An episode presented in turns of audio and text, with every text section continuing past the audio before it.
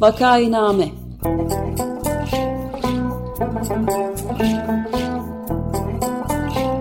Salgın günlerinde memleket manzaraları. Hazırlayan ve sunanlar Güven Güzeldere, Ömer Madra ve Özlem Tekin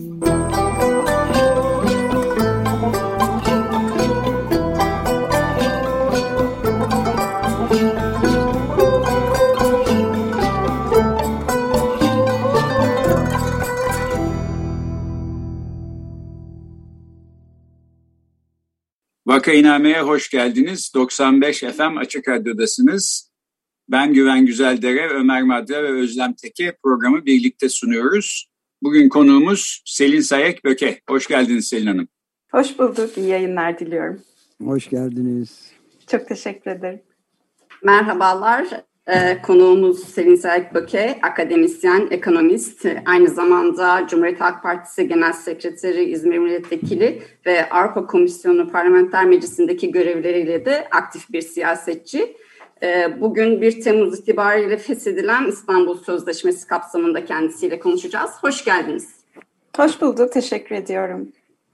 Selin Hanım, biz e, birkaç ay önce İstanbul Sözleşmesi'nden çıkılması gündeme geldiğinde e, umarız böyle bir şey olmaz e, diyerek bir yandan e, İstanbul Sözleşmesi'ni hukuki açıdan ve kadın hakları ve LGBTİ artı bireylerin haklarını göz önüne alarak e, üç program boyunca tartışmıştık. Fakat artık farklı bir durumdayız. Yani bir hafta öncesi itibariyle e, bu sözleşmeden çıktık. E, Türkiye'nin öncülüğünü yaptığı imzacısı olduğu hatta işte İstanbul adıyla anılan e, uluslararası bir sözleşmeden bir Cumhurbaşkanlığı kararnamesiyle üstelik çıktık. Bunun e, yasal olarak mümkün olması birkaç sene önce değiştirilen yasalarla aslında bunun yolu yapılmıştı. Ama tabii yasal olması meşru olduğu anlamına gelmiyor. Toplumsal bir muhalefet var. E, fakat e, bir anlamda soruyu da değiştirmiş durumdayız. Yani İstanbul Sözleşmesi'nden çıkmış durumdayız bir e, Temmuz itibariyle. Siz de bu konuyu e, hem bir muhalif siyasetçi hem bir kadın olarak e, uzun zamandır başından beri takip ediyorsunuz. Dolayısıyla ben ilk soruyu şöyle e, çok bilinen bir kitabın başlığından ödünç alarak e, sorayım. Ne yapmalı? Ee, şimdi bir kere e, yani hani sorunun içerisinde sürecin yasallığına dönük söylediğiniz e, şeye bir hani bir itirazla başlayayım. Çünkü e, her ne kadar bugünkü rejim içerisinde iktidarın kendisi sürecin yasal olduğunu iddia etse de sürecin yasal olmadığı, böylesi insan haklarına dair sözleşmelerden Cumhurbaşkanlığı kararıyla çıkılamayacağına dair bir hukuki zeminin olduğu gerçeğini de altını çizelim. Dolayısıyla e, bugünkü iktidar e, saraydan Danıştay'a e, bir siyasi kararı dayatmış olsa da esasında hukuk çerçevesi içerisinde yasallık açısından Türkiye'nin İstanbul Sözleşmesi'nden çıkmış olduğuna dair bir hukuki gerekçe olmadığını biliyoruz. Meselenin siyasi olduğu çok açık. Şimdi ne yapmalı sorusunun yanıtı belki de bu tahlilin ve tespitin içerisinde de yattığı için buradan başladım. Ee, bir kere sizin de söylediğiniz gibi yani Türkiye'de bu sözleşmenin imzalanmış olmasının sebebi 10 yıllara dayanan dayanışma ve kadın mücadelesidir. Yani herhangi birinin lütfu olarak bir siyasi erkin bahşettiği bir lütuf olarak imzalanmış bir sözleşme değildi bu. 10 yıllara dayanan ve Türkiye'nin de parçası olduğu büyük Avrupa coğrafyasının içerisinde büyük bir kadın mücadelesinin ortaya çıkarmış olduğu ve Türkiye'deki kadınların da bu mücadelenin orta olmasından gelen bir öncülükle de adını İstanbul'dan alan bir sözleşme bu. Dolayısıyla bu açıdan baktığımızda e, siyasi iktidarın kabul ettiği bir sözleşme değil, Türkiye'de insan hakları mücadelesi vermiş olan ve yaşam hakkını sonuna kadar savunuyor olan öncülüğünü kadınların yapmış olduğu bir sözleşme bu. Şimdi bu ne yapmalı sorusunu da yanıtlamış oluyor. Çünkü nasıl ki bir siyasi erkin lütfuyla sözleşmenin parçası olmadıysak, bir siyasi erkin tek kalemde biz bu sözleşmeden çıkıyoruz diye fesih iddiasıyla da sözleşmeden çıkmıyoruz. Bu bir kadın hakları mücadelesidir, bu bir insan hakları mücadelesidir ve Türkiye'de bu mücadele e, sözleşmeye dair farkındalığın da artmış olmasıyla artarak devam edecektir. Onun için belki de en özet cümle şu, Türkiye'de kadınlar nasıl ki bundan 10 yıl önce İstanbul Sözleşmesi'nin adını İstanbul'dan almasını sağlayacak bir öncülüğü yaptılarsa, e, bundan sonraki 10 yıllar içinde kadınların yaşam hakkını savunan, toplumsal cinsiyet eşitliğini savunan ve eşit yurttaşlığı savunan İstanbul Sözleşmesi'ni bir Türkiye gerçeği yapmak konusunda ısrarcı olacak ve vazgeçmeyecekler. Nitekim vazgeçmedikimizi de e, esasında hem siyaseten hem de kadın hareketinin güçlü mücadelesiyle görüyoruz. Bu mücadele devam edecek. Ee, ve şunu belki de ısrarla vurgulamak gerekiyor. İstanbul Sözleşmesi Türkiye'ye dışarıdan dayatılmış olan bir sözleşme değildi. Bu toprakların mücadeleleriyle oluşmuş olan bir sözleşmeydi. Bu şu açıdan önemli. Bu bir kalemde silinemez. Bu topraklarda kadınların insan hakları mücadelesi sonucunda çıkmış bir sözleşme. Öyle bir gece kararıyla, Cumhurbaşkanlığı kararıyla, e, tek bir kişinin iradesiyle Türkiye Büyük Millet Meclisi'ni ve kadınları yok sayarak ortaya atılmış bir adımla çıkılamaz. Dolayısıyla ne yapmalı sorusu esasında yanıtını burada bence somutluyor. Kadınlar mücadelelerinden zaten vazgeçmeyecekler. O zaman hepimize düşen görev siyaseten bu toplumun eşit yurttaşlığa inanan bireyleri olarak bu mücadeleyi büyütmek ve iktidarı ve düzeni değiştirecek adımı demokratik olarak attıktan sonra da e, yeniden sözleşmenin resmi parçası yapacağımız adımları da atmaktan geçiyor. Peki ben, ben de şey pardon bir şeyi de ben ekleyebilir miyim? Yani aynı şekilde mesela o zaman e, ben eski bir uluslararası hukuk mürekkebi yalamış biri olarak e, şunu da sorayım. Yani aynı şekilde e, Birleşmiş Milletler Sözleşmesi'nden dünyanın en büyük. Birleşmiş Milletler Charter denen antlaşmasından da çıkmak bir cumhurbaşkanının tek başına iradesiyle mümkün olabilir mi diye de sormak gerekir herhalde. Dünyanın en büyük antlaşması, örgütünün antlaşması ya da mesela yine de bütün dünya devletlerinin de imzalamış olduğu yalnız çok azının onaylanmamış olduğu Paris İklim Anlaşması gibi hmm. dünyada insanların ve bütün ülkelerin, toplumların yararına olduğu düşünülen sözleşmeden de bir Donald Trump'ın yapmış olduğu gibi Amerika Birleşik Devletleri'nde tek bir iradeyi seniye ile çıkmak mümkün olabilir mi sorusunu da önemli sormak lazım yani. Hmm. Ee, şimdi bence çok önemli bir e, tartışma bu. Şu açıdan önemli. Bugünkü tek adam rejiminin ne, nasıl bir garabet olduğunu bize çok net gösteriyor esasında bu yaşadıklarımız. Tek adam rejiminin de doğasıyla çok uyumlu bir adım atmış olduğu esasında saray. Bu adım ne? Türkiye Büyük Millet Meclisi'nde dolayısıyla halkın iradesini yok sayan bir siyasi anlayışla karşı karşıyayız. E, bu sözleşme Türkiye Büyük Millet Meclisi'nde bütün siyasi partilerin ortak kararıyla çok hızlı ve coşkulu bir biçimde bundan 10 yıl önce Türkiye'de kabul edilmişti. Şimdi hiçbir siyasi tartışmaya mahal vermeden tek kişinin iradesiyle çıkılabileceğine dair bir anlayışın Türkiye'ye dayatılıyor olması esasında tek adam rejiminin ve bu şahsım saray düzeninin e, siyasi ve yönetsel anlayışını da somutlamış oluyor. Bu genel rejimin doğasıyla çok örtüşen bir anlayış. Zaten bizim bu sürecin hukuki olmadığına dair söylediğimiz temel unsurlardan biri ve Danıştay kararında şerh düşmüş olan hukukçuların da söylediği temel şeylerden biri de bu. Türkiye Büyük Millet Meclisi'nde kabul edilmiş, dolayısıyla halkın iradesiyle kabul edilmiş olan bir uluslararası sözleşmeden tek kişinin kararıyla çıkılması hukuken mümkün değildir. Şimdi bunu hukuka rağmen yapıyor olması esasında tek adam rejimin doğasıyla örtüşüyor. İkinci mesele bu bize şunu da gösteriyor. Hak temelli dünya düzeninden ve çok taraflı dünya düzeninden de vazgeçen, içe kapanan bir anlayışı da temsil ettiğini gösteriyor tek adam rejiminin. Zaten İstanbul Sözleşmesi'ne sahip çıkarken kadınların haklarını, yaşam haklarını savunan, eşit yurttaşlık kavramını savunan ve toplumsal cinsiyet eşitliğini savunan bir mücadeleyle birlikte biz çok taraflı hak temelli dünya düzeninin bir parçası olma iddiamızı da yeniden ortaya koymuş oluyoruz bu mücadeleyi verirken. E, ve bu hak temelli çok taraflı dünya düzeninin sizin de söylediğiniz gibi İstanbul Sözleşmesi sözleşmelerden bir tanesi. Türkiye'nin imzalayıp ama meclisten bir türlü onaylamamış olduğu ama onaylıyor olması gereken Paris Anlaşması örneklerden bir tanesi. Bunun gibi pek çok uluslararası sözleşmenin tarafıyız bizler. Avrupa Sosyal Şartı'nın, Avrupa İnsan Hakları Sözleşmesi'nin, Birleşmiş Milletler'in kapsamındaki sözleşmelerin, ILO kapsamındaki sözleşmelerin dolayısıyla e, temel insan hakları, ekonomik ve sosyal hakları güvence altına alan e, bağlayıcı böyle hukuki sözleşmelerden tek kişinin iradesiyle çıkılamayacak bir düzen kurma iddiamızı ve mücadelemizi de büyütüyor olmamız gerekiyor. Tekrar söyleyelim. Bugünkü garabet rejimin hukukuna göre bile esasında temel insan haklarına dair böylesi sözleşmeler ve hukuki kararları Cumhurbaşkanı kararıyla veremez Cumhurbaşkanı.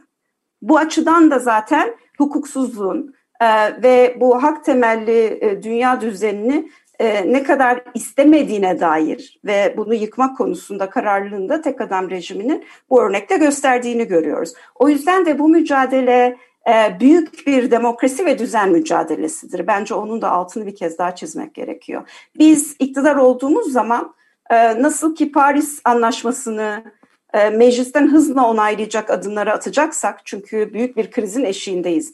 E, Türkiye olarak da dünya olarak da İstanbul Sözleşmesi'nde yeniden e, Türkiye'deki eşitlik ve e, hak temelli mücadele veren halkın iradesini yansıtacak şekilde yeniden imzalıyor olacağız. Peki ben de o zaman e, ilk söylediklerime dair bir şeyi düzelteyim ya da açıklığa kavuşturayım. Dediğiniz doğru yani e, Cumhurbaşkanlığı kararıyla uluslararası bir anlaşmadan çıkmak hukuki bir şey değil. Yalnızca e, şunu söylemeye çalışıyordum. 2018'de e, yapılan bir e, düzenleme ile e, Türkiye'nin yasal sistemi içinde bu kitabına uygun hale getirilmişti. Ama tabii kitabına uygun hale getirilmesi yasal açıdan hukuki olarak meşru olduğunu göstermiyor. Toplum nezdinde bir meşruiyet kazandığını hiç göstermiyor. E, bunlara tamamıyla katılıyorum.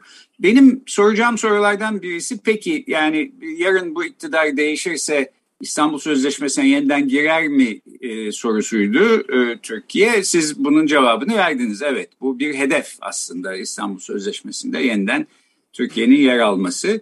E, yani e, hedef nihai hedefte değil aslında. Bu bir adım. E, kadın hak, LGBTİ bireyleri hakları konusunda daha e, atılması gereken pek çok adım var. Peki şunu söyleyeyim, şunu sorayım. Şimdi Danıştay'da e, e, yani karşı durmadığı 1 Temmuz itibariyle e, feshedilmiş oldu İstanbul Sözleşmesi Türkiye açısından. E, bu yeni durumda siyasi muhalefete daha büyük bir görev düşüyor mu? Ya da görev ve sorumluluk dağılımında muhalefet açısından bir değişiklik e, oldu diye düşünmeli miyiz? Ee, hocam şeyi söyle bir kere e, hatırlatalım. Yani e, sizin de söylediğiniz gibi İstanbul Sözleşmesi'ni imzalamak nihai bir hedef değil. Esasen İstanbul Sözleşmesi'ne dair e, kadın mücadelesi Türkiye'de ve hatta yine e, Avrupa'nın geniş coğrafyası içerisinde çok uzun süredir İstanbul Sözleşmesi hakkıyla uygulansın mücadelesi veriliyor. Yani e, bu hakların sözleşmedeki tanımlanmış halinin hukuki güvencelerinin gerçekten yaşamsal güvenceye dönüşmesi yönünde bir siyasi irade talebi 10 yıldır artarak süre geliyor. Ee, şimdi bu şunu söylüyor bize. Bugün muhalefet olarak yarının demokratik seçimlerinden sonra iktidarı olarak şunu söyleyebiliyoruz. Biz işte bu siyasi iradeyi göstereceğiz. Sadece İstanbul Sözleşmesi'ni yeniden imzalayıp hukuki güvence altına almayacağız. Hukuki güvencelerin yaşamsal güvenceye dönüştüğü dolayısıyla da esasında hayata değecek şekilde uygulandığı bir yeni hak temelli düzen tarif ediyoruz biz. Şimdi bu e, muhalefete bugün düşen rolü de belki tanımlıyor sizin de söylediğiniz gibi. E, bize düşen en önemli rol esasında bu ülkenin e, vatandaşları olarak yani siyasi temsil e, sorumluluğumuzun ötesinde. Bu ülkenin eşit yurttaşlık bilincine inanan ve bu temelde bir geleceği kurma iddiasıyla siyaset yapanlar adına herhalde bize düşen en somut e, görev bugün sokaklarda kendi hayatı içerisinde eşit yurttaşlık mücadelesi veriyor olan, toplumsal cinsiyet eşitliği için e, hayatı içerisinde bu kavgayı veriyor olan ve düzeni bu yönde değiştirmek için çaba gösteriyor olan herkesin yanında durmaya devam edeceğiz. Çünkü hayatın içerisinden gelen, dolayısıyla bir toplumsal dayanağı olan her tür e, mücadele nihayetinde bir siyasi iradeyi de kendiliğinden doğuruyor. İstanbul Sözleşmesi'ni imzalamış olmamız böyle bir şeydi. Şimdi iktidar sözleşmeden topluma ve kadınlara rağmen çıkarak sözleşmeye dair bir toplumsal iradeyi büyütmüş oldu. Bize düşen de o büyüyen toplumsal iradeyi gelecek dönem içerisinde iktidar olduğumuzda güçlü bir siyasi iradeye dönüştürmektir. O zaman bugün bize düşen de e, toplumda var olan bu itirazı ve değişim talebini büyütmeye devam etmek halkla birlikte.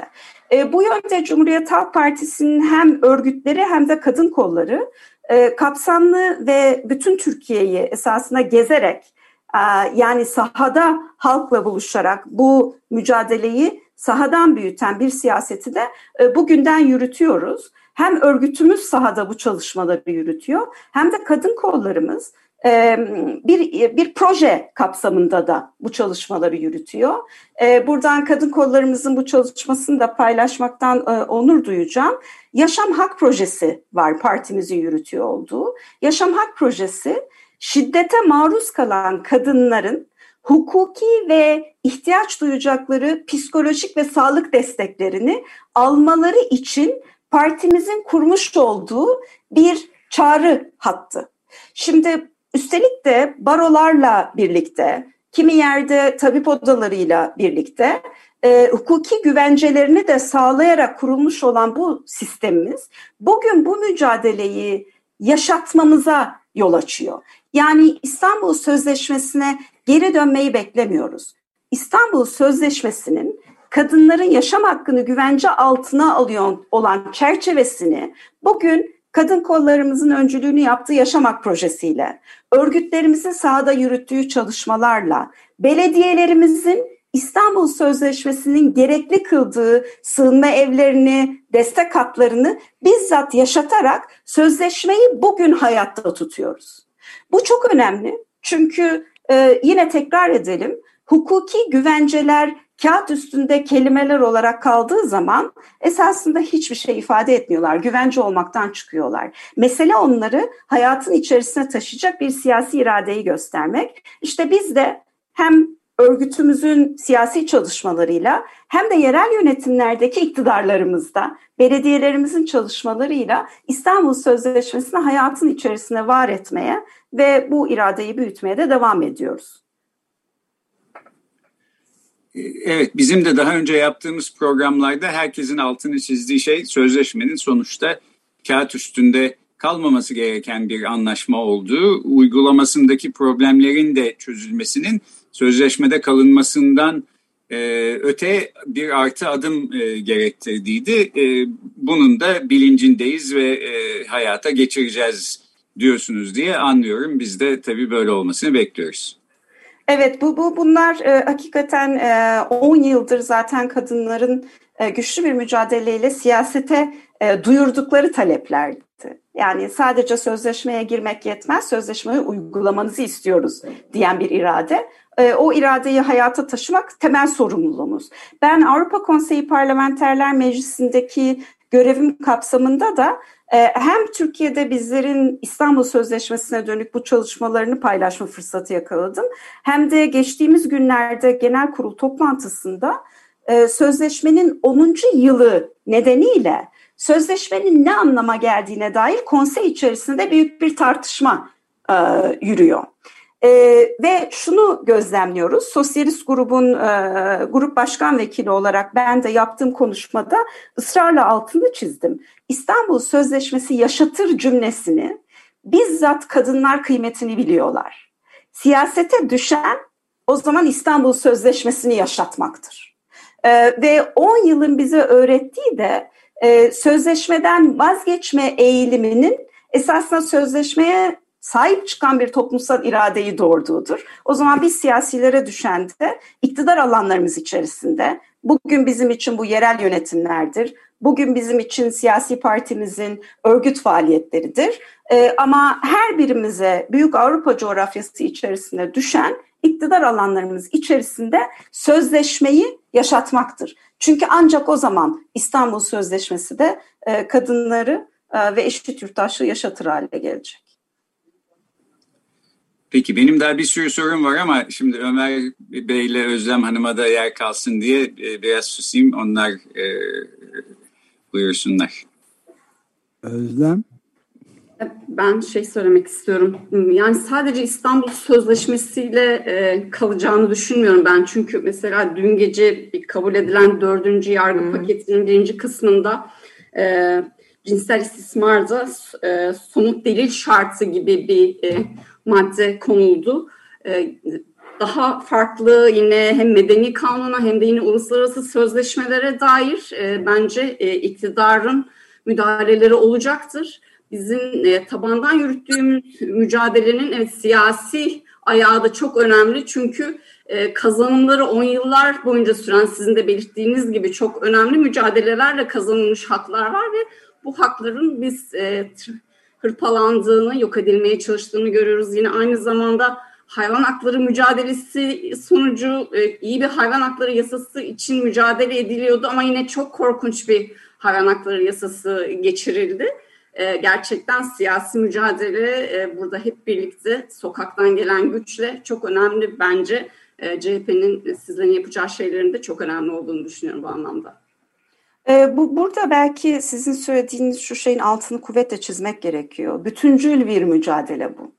Ee, dolayısıyla SALT İstanbul Sözleşmesi, e, SALT kadın hakları sadece toplumsal cinsiyet eşitliği temelinde değil, bütün buralarda yaşıyor olduğumuz hak ihlalleri e, esasında siyaseten iktidarın bilerek ve isteyerek kurmuş olduğu düzenin bir sonucu olarak yaşanıyorlar.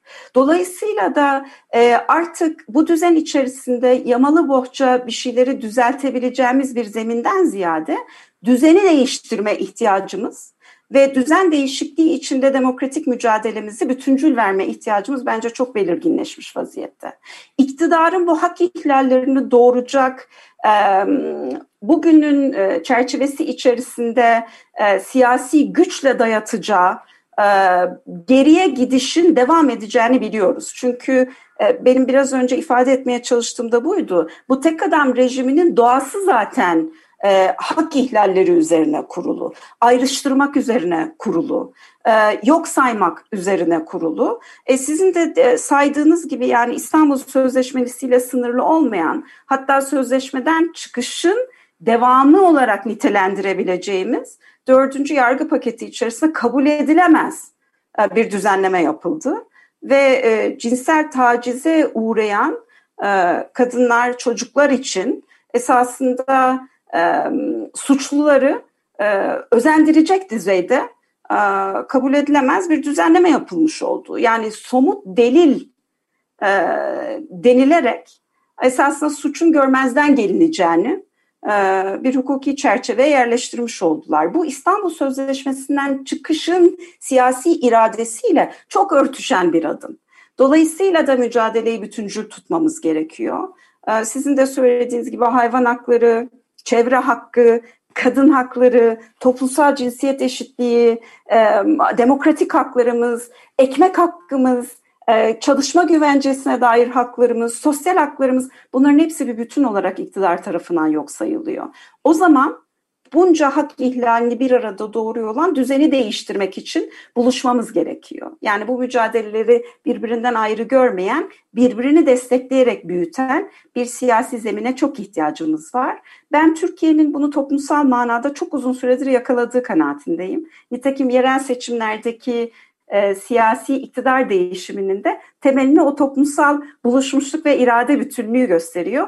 Bundan sonraki genel seçimlerde de aynı iradenin kendisini bir iktidar değişimi ve düzen değişikliğiyle somutlayacağına hiç şüphem yok. Evet yani çok önemli programda bitiyor ama çok önemli bir noktanın da altını zaten çizdiniz Selin Hanım ama ben bir kez daha vurgulayayım onu. Yani Avrupa İnsan Hakları Sözleşmesi'nden de yani dünyada e, olabilecek en kuvvetli e, temel hukuk devletinin, hukukun üstünlüğü ilkesinin, kuvvetler ayrılığının filan en temel ilkelerini ortaya koyan Avrupa İnsan Hakları Sözleşmesi, bölgesel bir sözleşme olmasına rağmen dünyada örnek bir e, Çok doğru. şey. Yani öyle bir sözleşme ondan da çıkabilir ve bu meclise ve hiçbir başka kurula danışmadan da çıkılabilir o zaman. E, o zaman da her şey biter zaten yani. İşte burada biz kendi irademizi tarif etmek zorundayız. İktidarın evet. iradesinin olacağına dair bir şüphe yok. Bizimkine dair de bir şüphe yok. Ee, Türkiye'nin e, geçmişiyle kavga eden değil, geleceğini kurma iddiasında olan bir siyasi irade tarif ediyoruz biz. Ve Türkiye'nin geçmişi esasında Avrupa İnsan Hakları Sözleşmesi'ni, Avrupa Sosyal Şartı'nı e, doğurmuş olan, İstanbul Sözleşmesi'ni doğurmuş olan Avrupa Konseyi. Türkiye Avrupa Konseyi'nin kurucu üyelerinden birisi. Yani e, dışarıdan olduğumuz bir yapı değil ki bu parçası olduğumuz bir şey. Bunun için diyorum geçmişiyle kavga eden değil. Bunu güç bilen ve geleceği inşa eden bir siyasi irade. Konseyin öncüsü olmaya devam eden İstanbul Sözleşmesi gibi pek çok sözleşmede hak temelli dünya düzeninde öncülük yapacak bir Türkiye geleceği tarif ediyoruz. İktidarın ne yapacağını biliyoruz. Mesele bunu durdurup yönünü değiştirecek olan bir düzen değişikliği iddiamızı da biz büyütmeye devam edeceğiz. Ben geleceğin çok daha umutlu ve aydınlık olduğunu, bu sözleşmelerden çıkan değil, bunlarda öncülük yapan bir Türkiye'yi kuracağımızı da e, yeniden güvencesini vererek e, herkese teşekkür etmiş olayım. Peki bu güzel sözlerle o halde bitirelim. Bugün konuğumuz akademisyen ve CHP milletvekili Selin Sayek Böke'ydi. Kendisiyle birkaç ay önce e, belki daha da oluyor e, ekonomik gidişat hakkında konuşmuştuk. Bugün de İstanbul Sözleşmesi hakkında konuştuk. Çok teşekkür ediyoruz Selin Hanım. Ben Çok teşekkür ediyorum. Ben Görüşmek teşekkür ediyorum. Sağ olun. Görüşmek, Görüşmek üzere. üzere. İyi günler.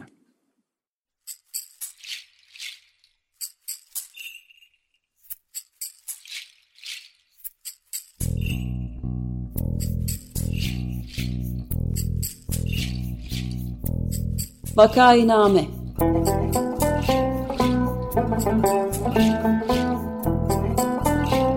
Salgın günlerinde memleket manzaraları Hazırlayan ve sunanlar Güven Güzeldere, Ömer Madra ve Özlem Tekin